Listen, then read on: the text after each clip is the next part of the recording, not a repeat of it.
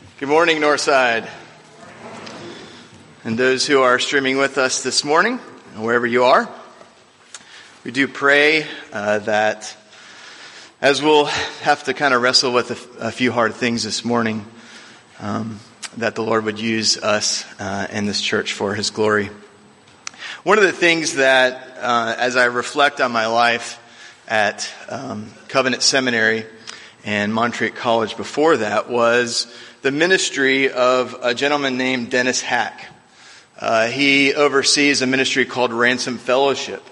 And one of the things that he does is he uh, looks at movies, uh, popular uh, media, uh, videos, music, artists, um, and kind of uh, looks at it with with the eyes of you know, there's truth, and all of truth is rooted in the Lord. And even uh, those who do not profess faith uh, in Christ, um, sing and act and write, uh, they are communicating things that are realities in the world. And a way that you and I, as followers of Jesus Christ, uh, can bear witness to Jesus Christ is have eyes that see and ears that hear, and and be able to build a, a bridge uh, that uh, offers the gospel uh, and, and, healing and wholeness in a fallen and broken world. And one of the things that he taught us was how uh, there's there's been a, in, at least in, in kind of uh, popular sub- subject matter, uh, ideas uh, were often communicated in books, novels, and there's been a shift from that to popular media such as TV shows, movies, uh, music. And movies tend to be uh, almost like uh, novels uh, that promote and teach us ideas, uh, values, uh, and things of that nature. And since then, I've always kind of looked at movies with as, as an opportunity to to see what is the writer trying to communicate about our world. And uh, one of the things that we like to watch uh, is Pixar movies in our household. And I remember a few years back when uh, Monsters University came out. Uh, you see Sully and Mike. Uh, you know they're in their college years. Uh, they're they're longing to be a, a part of a, a, you know the cool group. and inevitably, they, because of some missteps, they get kicked out of the school and they find a, a, way to try and get back into Monsters University. They have to uh, win the scare games. And if you're familiar with the story, they, they actually do fairly well in the first couple of uh, um, events to where they're invited to a, a, a, party. And those of us who've seen the movie, um, we recall uh, at that party, it, all the groups that were competing in this scare race uh, made fun of uh, Oozma uh, Kappa.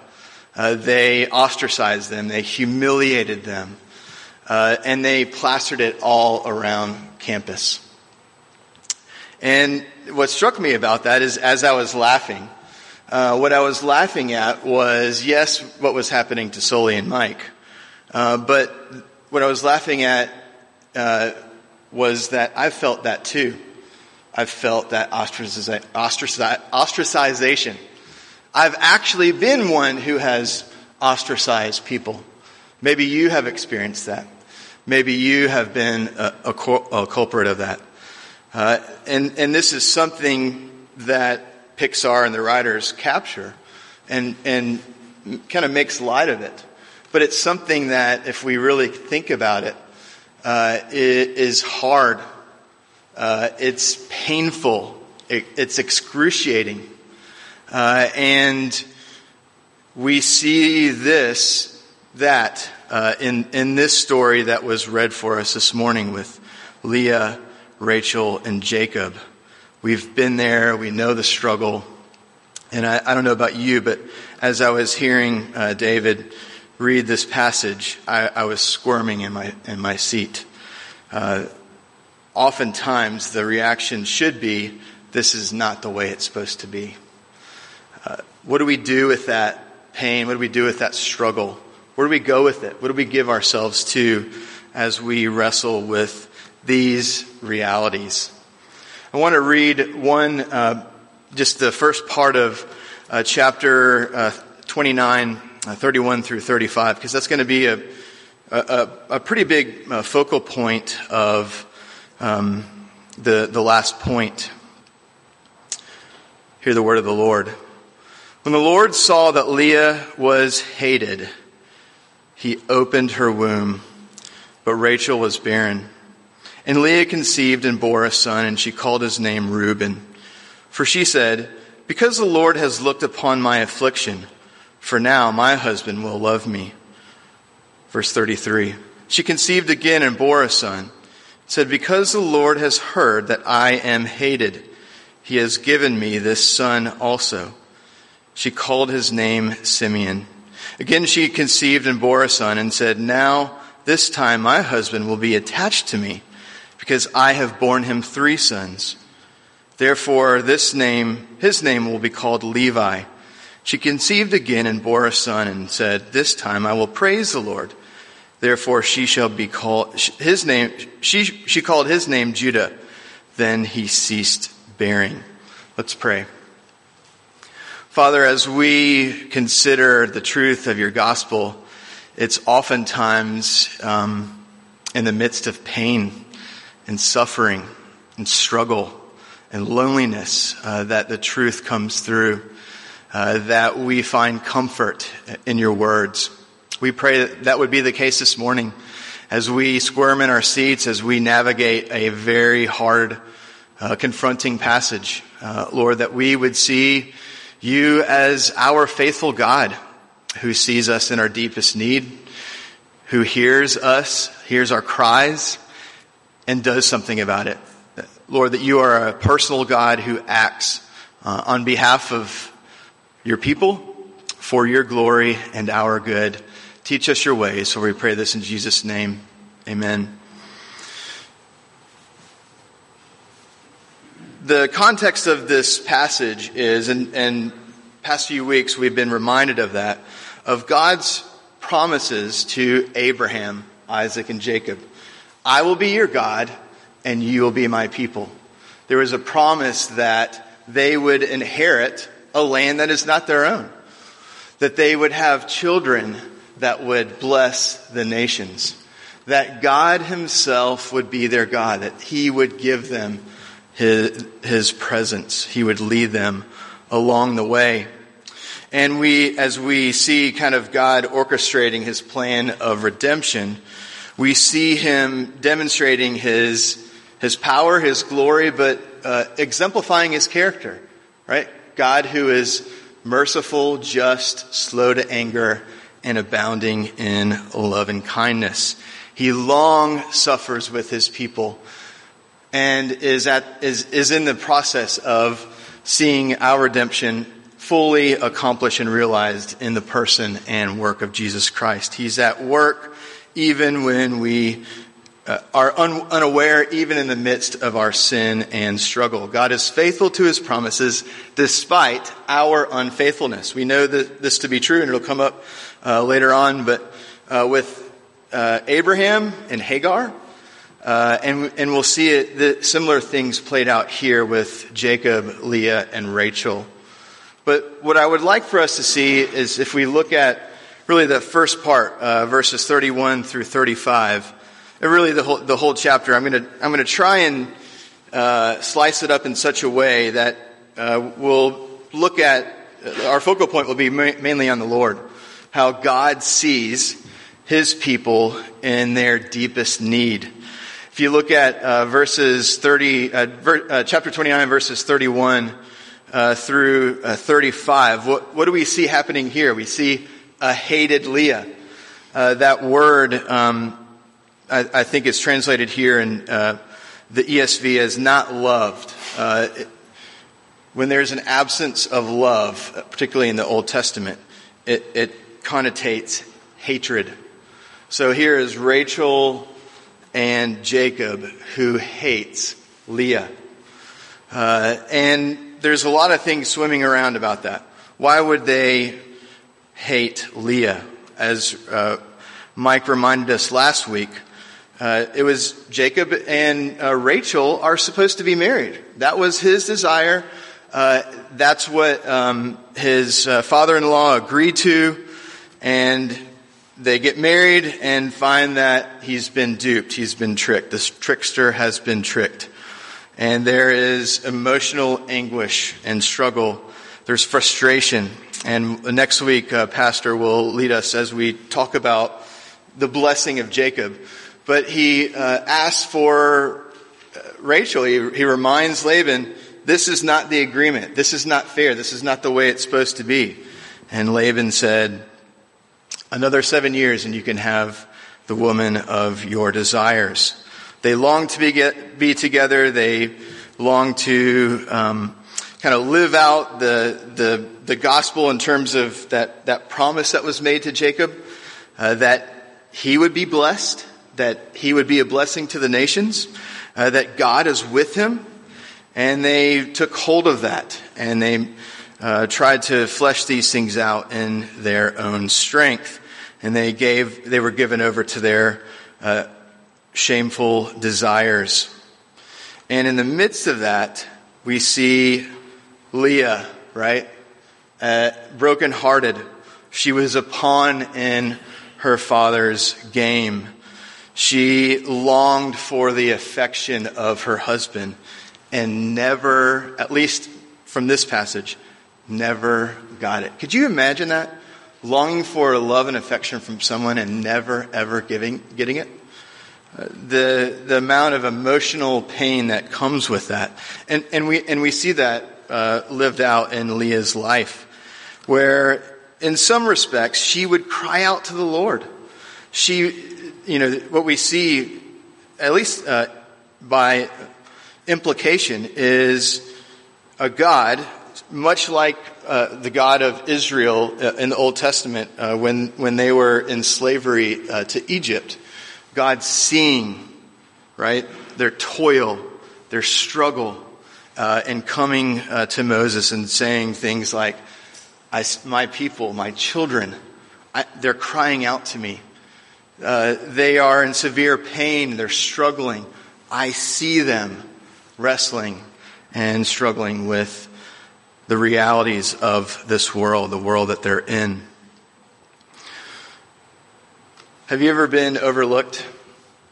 Have you ever felt like no one sees you? That life is not worth living? That maybe it would be better that your life would come to an end? I'm sure that's how Leah felt, especially having a husband who did not love her. And she cried out to the Lord, and the Lord saw her in her need. And we'll find out later on how God acts, right? He does. He meets us where we are. He meets hated Leah where she was and demonstrates uh, his love and affection for his imperfect people. We also see in this passage a passive Jacob. Uh, the first part of uh, chapter 30, we see Rachel coming to Jacob uh, and saying, I have no children. Give me children or I will die. It's, it, it's much deeper than um, I, I want to have children. I want to have children with you. I want you to be the father of my children. There, there's a lot attached to that statement uh, Rachel felt uh, that if, because of her barrenness, she did not have a social status. She was she was uh, not esteemed by uh, the, her family. She was not valued. Uh, she was deemed as second class.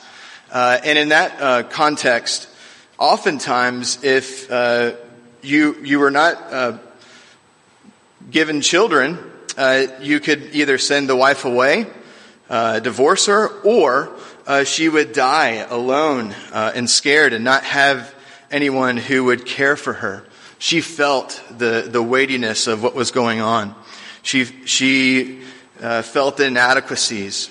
Uh, she, um, she felt the struggle and was looking to, much like Leah was looking to Jacob, to, to fulfill that need And what, what do we see uh, passive Jacob do? If you look at uh, verse 2 of, of chapter 30, Jacob's anger was kindled against Rachel. And he said, Am I in the place of God? You know, one of the things that really hit home for me is sometimes I'm a lot like Jacob with my family. Uh, I see, you know, my wife comes to me with a need, and oftentimes, what do I, what do we do? We turn it on them. We make them feel like it's their problem rather than hearing and going to the Lord. Uh, much like uh, his father did, uh, Isaac, who prayed for his wife, uh, Rebecca, and much like his grandfather did, uh, Abraham uh, with Sarah when they were barren, when they were struggling in child rearing, they went to the Lord. They cried out to the Lord. And Jacob should have done that here. Cried out to the Lord, recognized uh, his struggles, and asked the Lord to intervene. But we don't see that. In fact, what, what we'll find out later on is he spends a lot of his time, and there's reason for that, in the field. We don't see him engaging his family, uh, discipling his sons uh, and his daughter. We see him not, almost through the most of his life up until the end of being distant, not there, uh, passive, kind of living out life in his own strength. We kind of see Leah, uh, Jacob, and Rachel doing that here in this passage, taking hold of God's plan, his blessings, promised blessings, and trying to work them out in their own strength. He's passive, much like uh, uh, we see happening with uh, Adam. Uh, where was Adam when Eve ate of the uh, fruit? He was there with her. And what does Adam do when the Lord confronts him? The woman that you gave me, she caused me to sin. That is our struggle. That's that's a struggle that we have, particularly men, ever since Genesis 3, and it's a struggle that we must uh, overcome uh, purposefully. And, in, as fathers, as brothers, uh, as people of the Lord, to pursue one another, to encourage one another, uh, to seek the Lord's face.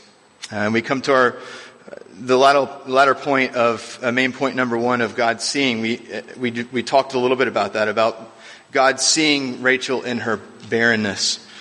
Uh, we see her r- really grappling and wrestling with all that's going on between uh, Jacob and Leah. Uh, we see her feeling, uh, in some ways, like a second class citizen in the midst of a family.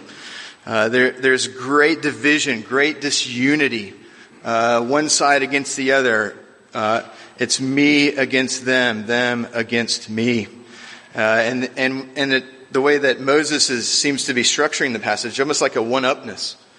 Uh, we see, particularly with Leah, one upping uh, Rachel. And, and the reality of the matter is, uh, ever since Genesis 2, there should be one man, one woman in the context of marriage.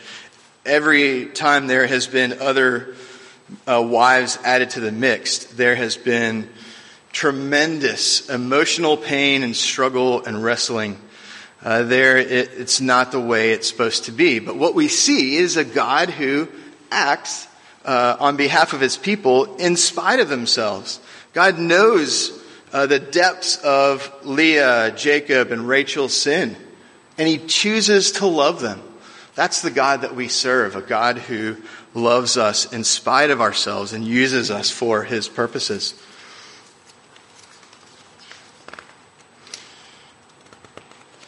when I was reading through uh, this passage, there, there are a couple of things that came to mind. One, and we'll get into this a little bit later, what are some ways in which I ostracize others in my own family, my children, uh, with my extended family? What are some ways that I don't hear my wife who comes to me and, and challenges or encourages me? Uh, where I talk it away or I uh, switch it back on them, whether it's my uh, children or my wife. These are real issues that happen in, in real families. Uh, this, this is not new. This has always been the case in a Genesis 3 world.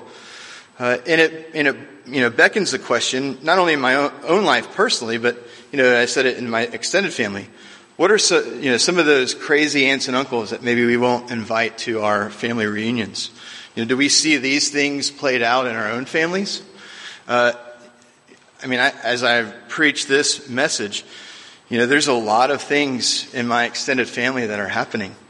Uh, and, and we all face those struggles, those realities uh, of brokenness, broken relationships, uh, hardship, struggle, relational disconnectedness. How, you know, what is the, what is the Lord teaching us about that? If, you know, if,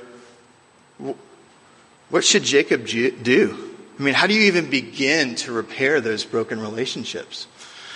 How, how do you, how do you bring reconciliation to a party, to a group of people that has no desire for that? Who isn't even thinking about that? What does that look like? How do we do that? And I think oftentimes the answer is we can't. It's got to be a work that the Lord does in us, uh, changing our heart towards people. Uh, as I, you know, wrestle with with my own sin, as I wrestle with broken relationships, uh, some counsel that I've received uh, years ago was taking it to the Lord in prayer, asking the Lord to soften the eyes, my eyes, towards those who I'm struggling and wrestling with. That's a humbling thing to do. That's what, in many ways, Jacob, uh, Leah, and Rachel are being called to. Soft, asking the Lord to intervene and soften their eyes towards one another. In those moments, moments of barrenness, moments of loneliness, I'm sure Leah and Rachel felt forgotten. They felt ostracized. They felt discouraged discriminated against. They felt uh, as if their world was coming to an end. And what do we see happening? We see a God who sees his people struggling and hears their cries, brings them to the point where Leah and Rachel have nowhere else to turn but to the Lord, and they cry out. Uh, they, they are beginning to see that their world is not as, as it should be. I remember one of the thing, first times I, I was in my 20s, I, I felt like the Lord was teaching me that the world is not the way that you think it is. Uh, there was a couple of times. One, it was uh, coming back home uh, to to a family after being away for some time and seeing some patterns and, and struggles in my own family, and and you know what I remember you know, home to be doesn't live up. Uh, another time was when I was doing ministry uh, up north in Michigan, and I would bring a group of students, middle school students, to St. Louis, Missouri, and we would work with a church by the name of New City Fellowship. They have a network that's worldwide, and we would we would uh, drive down uh, there from Michigan and we would do a lot of the same things that we do here uh, with the BTW community. We would uh, help lead a summer camp. Uh, we would do some tutoring. We would be paired up with children and, and spend some time getting to know them, uh, know, hearing their story, and helping them grow and mature and, and in some ways get ready for the fall. Uh, in that community that we were in,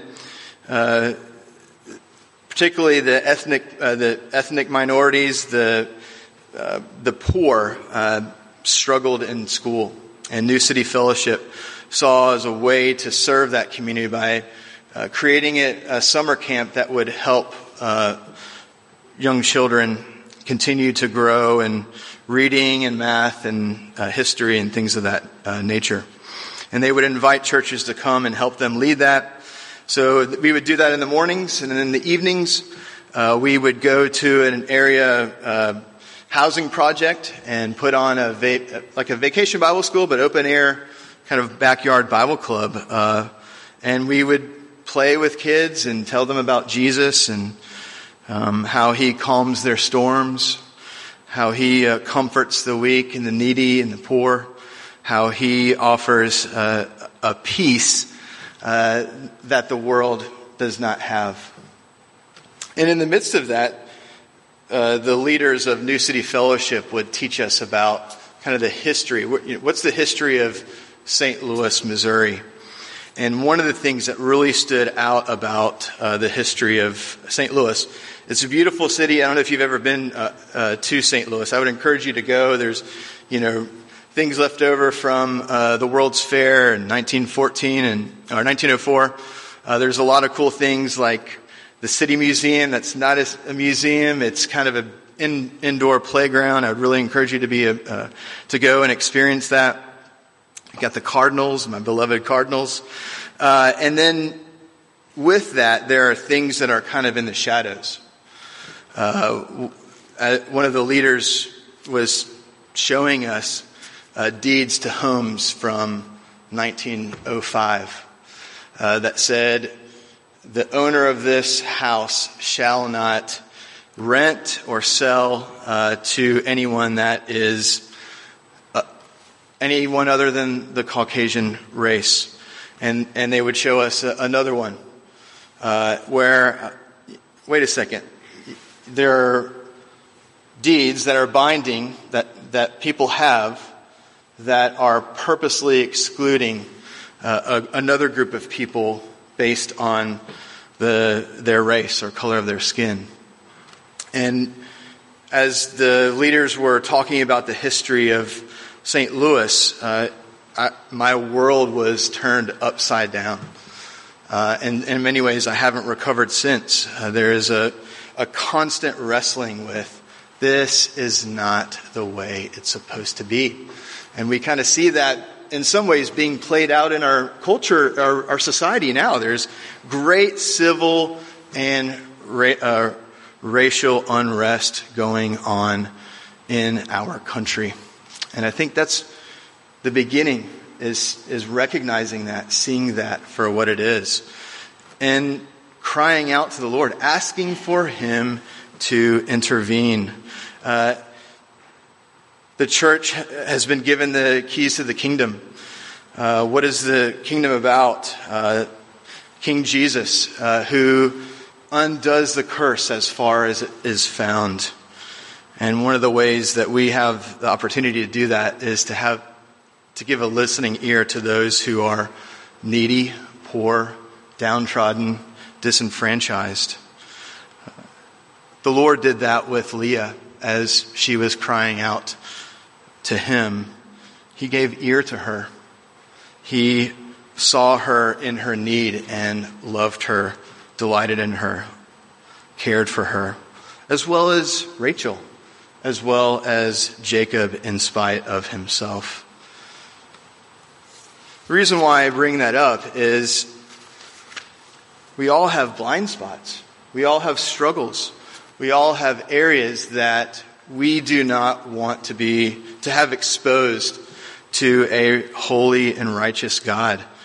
But that's the God that we serve. A part of what he does is he exposes our sin so that we may see our need of the Lord Jesus Christ, our Savior, the only one who can save us from our sins, the only one that can give us peace, meaning, purpose, and wholeness in a broken and fallen world.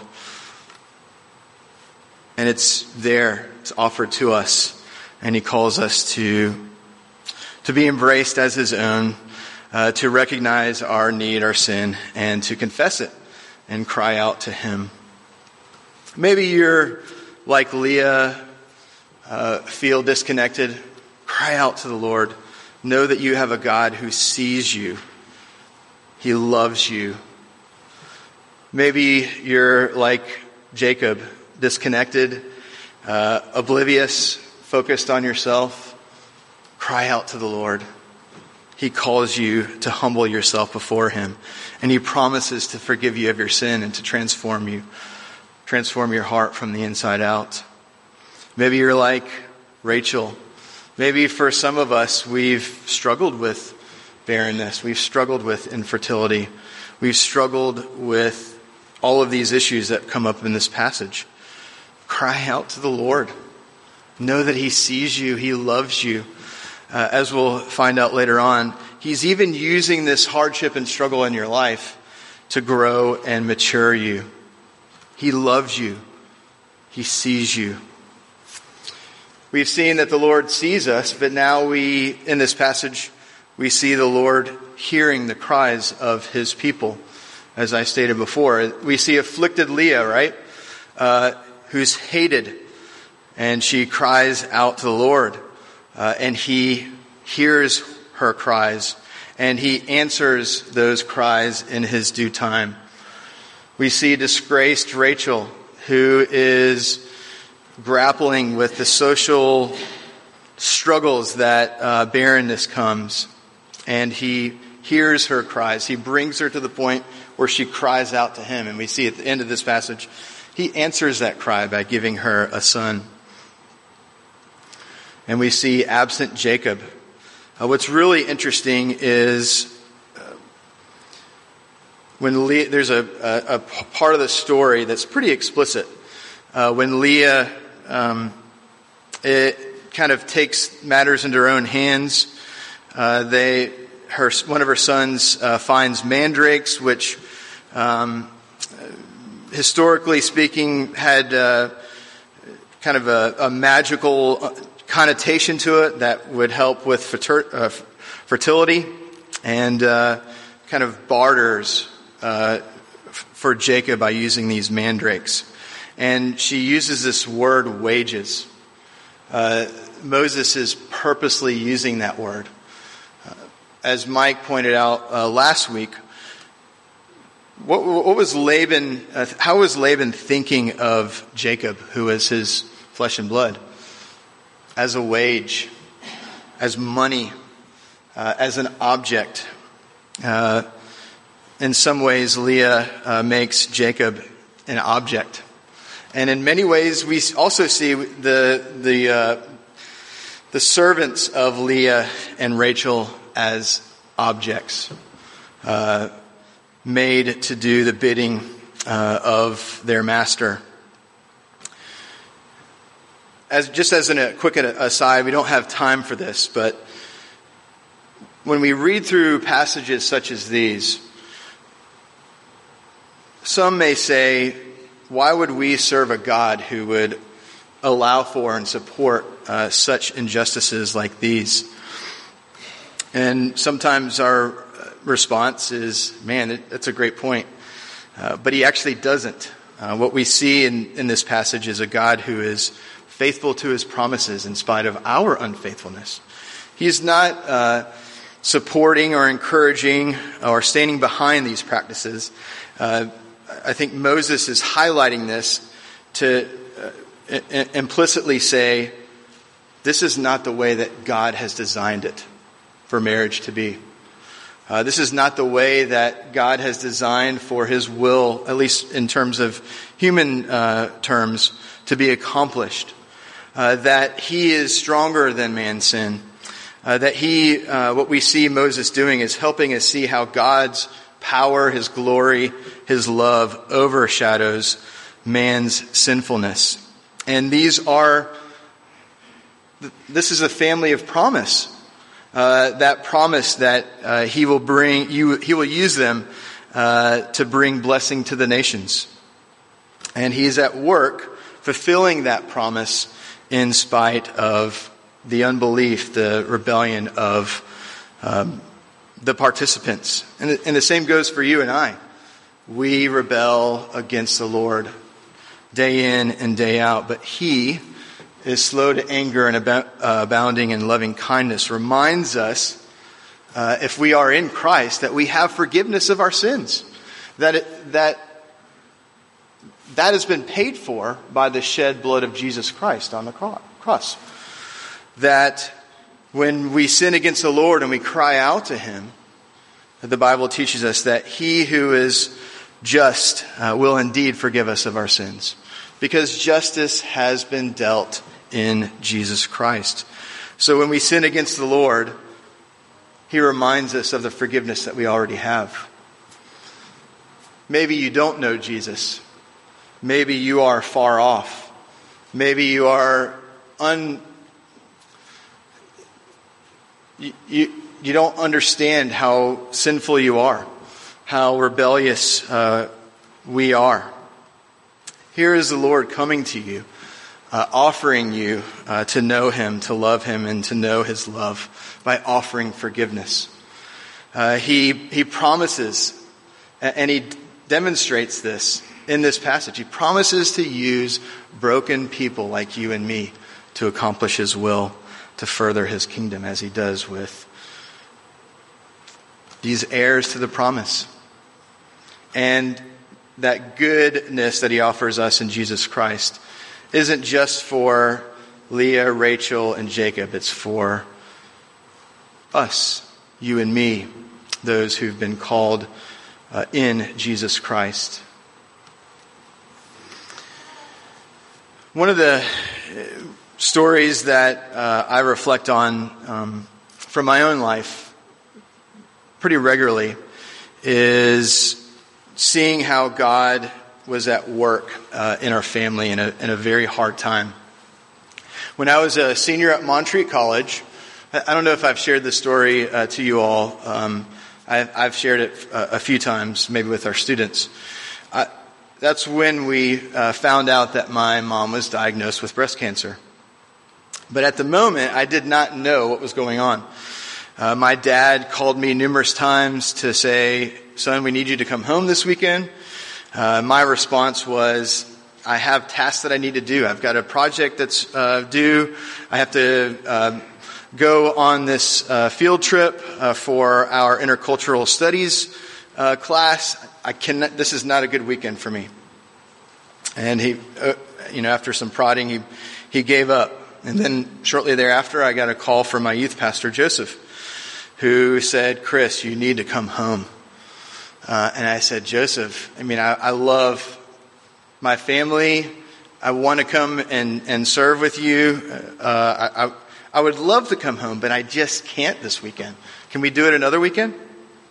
I said, No, you, you're really needed with your family. Uh, you know, who's your teacher? Uh, and I gave him the teacher's name.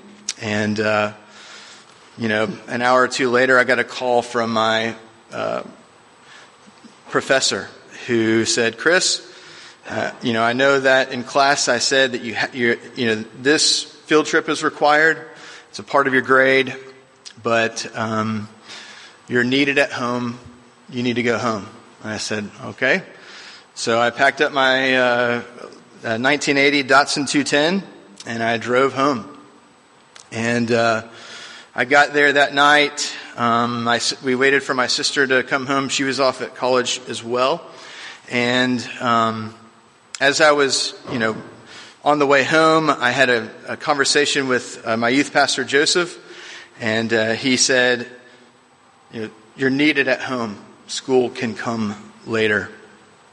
And that kind of ruminated in my mind. I got home, and uh, my was my dad who shared, but he said, "I've got some bad news. Your mother has breast cancer." And uh, what struck me about she's doing well. Uh, she's alive and well, and and uh, is uh, loving uh, is is great. Um, we actually got to spend some time last week uh, together. But what what is stands out about this story is we have I have someone like Joseph who comes to me, and I don't even know what's going on. He does. He has insight. And and what does he say? He says, "You're." You're needed. He reminds me of what I'm, what I'm supposed to be, what I'm supposed to do. Uh, he calls me uh, into action. And we see that happening here in this passage. We see a God who's long suffering, uh, who is at work uh, making this family a, a blessing uh, to the nations. Uh, he is long suffering. He is slowly but surely uh, working in accordance with his will uh, and drawing uh, Leah, Jacob, and Rachel to himself. He's at work. He's a God who does. He's not a God who is far off. He's a God who is very personal, who enters into the messiness of our lives. Uh, and, it, and demonstrates his power and glory uh, in the midst of tremendous, severe brokenness, tremendous, severe emotional pain and anguish. And slowly but surely, uh, opens our eyes, opens the eyes of this beautiful little family, broken family, to, to what he's doing. And we see that specifically if you look at verses 31 through 35 of chapter 29. In the names that Leah gives her children, we see the, the reality of God's work. Uh, we see in the first name, you know, we see her longing to, to have the, the, the gaze of her, uh, her uh, beloved husband. Uh, and she bears a son, and the first one is named Reuben. Uh, the, the, the word uh, Reuben uh, sounds a lot like and is, is kind of a literation of God, God sees. he, he has eyes. He's all knowing, all seeing. He is personal. He sees Leah in her affliction. If you're like me and you're in it, you're going through hardship and struggle, sometimes it's very hard to see a God who is personal, who sees us in our need. And in here, uh, Leah does and names her first son Reuben. The second son uh, she is given Uh, the name uh, is Simeon, which means God hears or is heard. God hears her cries, hears the cries of her heart, hears the, the longings uh, of uh, her heart, and meets her where she is, where she, she is most needed. Uh, the the third one is Levi. Levi is a very interesting name. The uh, tribe of Levi are the ones that enter into the presence of the Lord, who uh, offer sacrifices, who uh, actually carries the um, the Ark of the Covenant um, as they are wandering in the wilderness. So there's a you know, Leah remi- is reminded that there's a connection. God uh, commits himself, uh, is connected, uh, connecting himself to Leah. And then we come to the fourth son, uh, which is Judah, which means I will praise the Lord. So God moves Leah's focus from herself to her husband to himself. That, that progression, that, that work that God is doing over time leads to right worship of the one true God. We see uh, with Rachel, the latter part of chapter 30, we see her finally getting a son, giving birth to a son. Uh, he says that he remembers uh, Rachel, remembers her cries, remembers uh, her affliction, and grants her her desires for a son. Uh, and and that son is Joseph. And Joseph is, we know the story. We'll hear about it later on, but he is the reason why uh, Israel goes down to Egypt. Now back to Leah, the, the fourth son, Judah. Out of Judah comes our Savior, the Lord Jesus Christ, the Lion of Judah, who, who gi- gives up his life as a ransom for ours. That is where we see the fulfillment of the promise that the nations will be blessed through this family.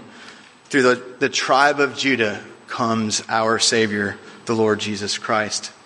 And then we also see, in spite of Jacob, who's absent, who's at work, who's toiling, who's wrestling, uh, we see God being faithful to his promise to him, to be with him, that uh, he will bring blessing through him to the nations, that uh, he is with him, his presence is with him, in spite of himself, in spite of his rebellion.